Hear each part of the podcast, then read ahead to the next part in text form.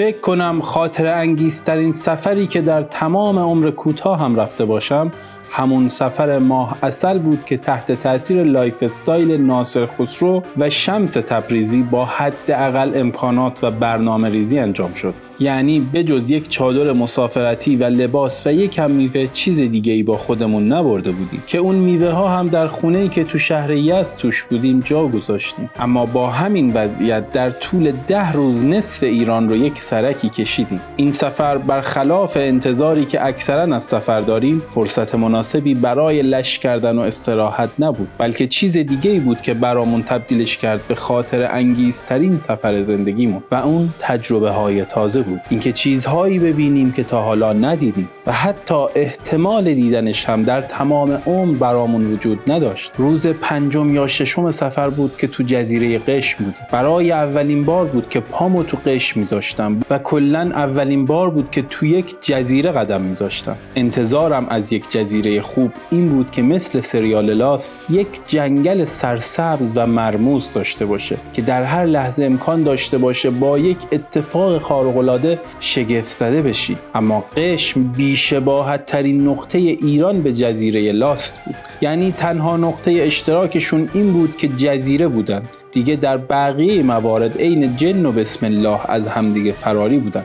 قشم نه تنها جنگل نداشت بلکه انقدر بارون نیومده بود که درخت های نخلش هم خشک شده بود. لازم به ذکر که درخت نخل سگجون ترین درخت در مقابل کم آبیه حتی وقتی با یکی از اهالی قشم که 50 60 سالش بود صحبت کردم گفت من تا حالا برف از نزدیک ندیدم. اما همین جزیره خشک و گرم یکی از بهترین تجربه های سفر ما رو رقم زد. کنید به ساحل برسید. جزیره قشم یک جزیره بزرگ و درازه که به علاوه محلهای توریستی که توش ساختن و طبیعتش کلی روستا داره که برای ما این روستاها جذابتر بود. هر جا که می‌دیدیم چهار تا خونه هست یه نیش ترمز می‌زدیم و یه سرک میکشیدیم. که ببینیم اینجا چه خبر و دنیا دست کیه. یکی از این روستاهای دور افتاده یه ساحل داشت که پر از قایق ماهیگیری بود. ما هم رفتیم ساحل و شروع کردیم یکم عکس و فیلم گرفتن. تا اینکه یک قایقی که یک راننده سیاه چرده داشت از دل دریا اومد که لب ساحل پارک کنه. با یه خسته نباشید خواستم که سر صحبت رو باز کنم.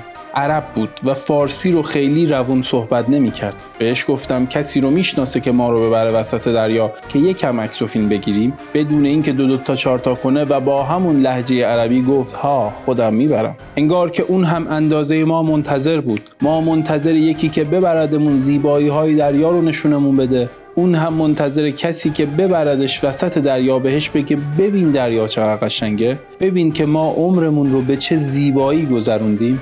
انقدر خونگرم بود که نه تنها از پیشنهادمون استقبال کرد بلکه نهار هم خونش که همون اطراف بود دعوتمون کرد. از اسمش که عثمان بود فهمیدیم که سنیه. واقعا در روستاها انگار همه آدم ها خوبن. رفت پسرش رو صدا کرد که اون هم با همون بیاد. من و فریبا هم سوار قایق شدیم و چارتایی زدیم تو دل دریا. با یک قایق کوچیک انقدر از ساحل دور شدیم که دیگه هیچی معلوم نبود. حسی شبیه پناهندگان سوری داشتیم که با یک قایق پیزوری می‌خواستیم جلای وطن کنیم.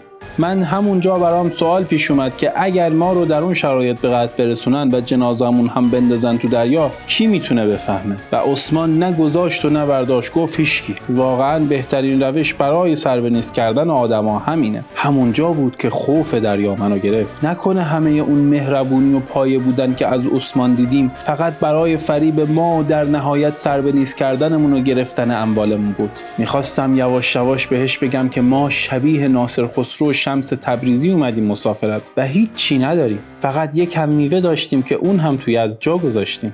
اما خودم رو کنترل کردم و با خودم گفتم تجربه های جدید پشت ترس قایم شده. کم کم سر و کله بقیه ماهیگیرا هم پیدا شد. ما مثل دوزهای دریایی رفتیم چسبیدیم به قایقهاشون. بله عثمان بدون هیچ سوء نیتی ما رو برده بود که از ماهیگیرها فیلم بگیریم. و ما درست وقتی رسیدیم که ماهیگیرها داشتن تورشون رو از دریا بالا میکشیدن. شاید برای اون آدم ها عادی ترین چیزی که دیدن همین بوده باشه. ولی برای برای ما جزو خارق‌العاده ترین لحظات زندگیمون بود. چهار پنج تن ماهی رو داشتن از دل دریا میریختن تو قایقشون و ما همینجور هاج و واج داشتیم ازشون فیلم می‌گرفتیم.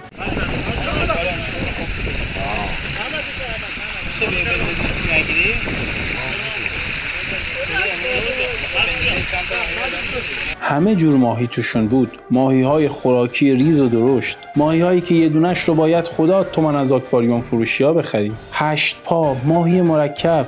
کلی زحمت میکشیدن که در نهایت این ماهی ها رو به حد اکثر یک دهم قیمت بازار به اداره شیلات بفروشن. خب در ایران بعد از مرگ طبیعی ترین چیز اینه که هر کسی بیشتر زحمت می‌کشه درآمد کمتری داره. تازه عثمان برامون کلی قپی در کرد که اینا چیزی نیست که من با دستای خودم چند بار کوسه هم گرفتم. نه با تور توی قایق بلکه با نیزه پریدم تو آب و بعد از کلی سر و کله زدم با کوسه تونستم خستش کنم و شکستش بدم. برای ما دیدن سید همین ماهی های کوچیک عین عجایب هفتگانه بود. دیگه توانایی پذیرفتن خاطرات این مدلی عثمان رو نداشتیم. تو راه برگشت به ساحل امن خودمون به این فکر می‌کردم که این همه آدم هر روز واسه تفریح به قش میرن و همه وقتشون یا تو پاساژ ها میگذره یا همین تفریح های مصنوعی که خیلی جاهای دیگه هم میشه تجربهش کرد مثل کایت سواری اما این روستای کوچیک برای هیچ کس. حتی انقدر جذاب نیست که برن یه چرخی توش بزنن. انگار که این جور جاها رو اصلا نباید بریم. اما همین جای به ظاهر غیر جذاب جذاب ترین تجربه ما رو ساخت. انگار که اگر راهی رو بری که کمتر کسی رفته چیزهایی رو می‌بینی که کمتر کسی دیده.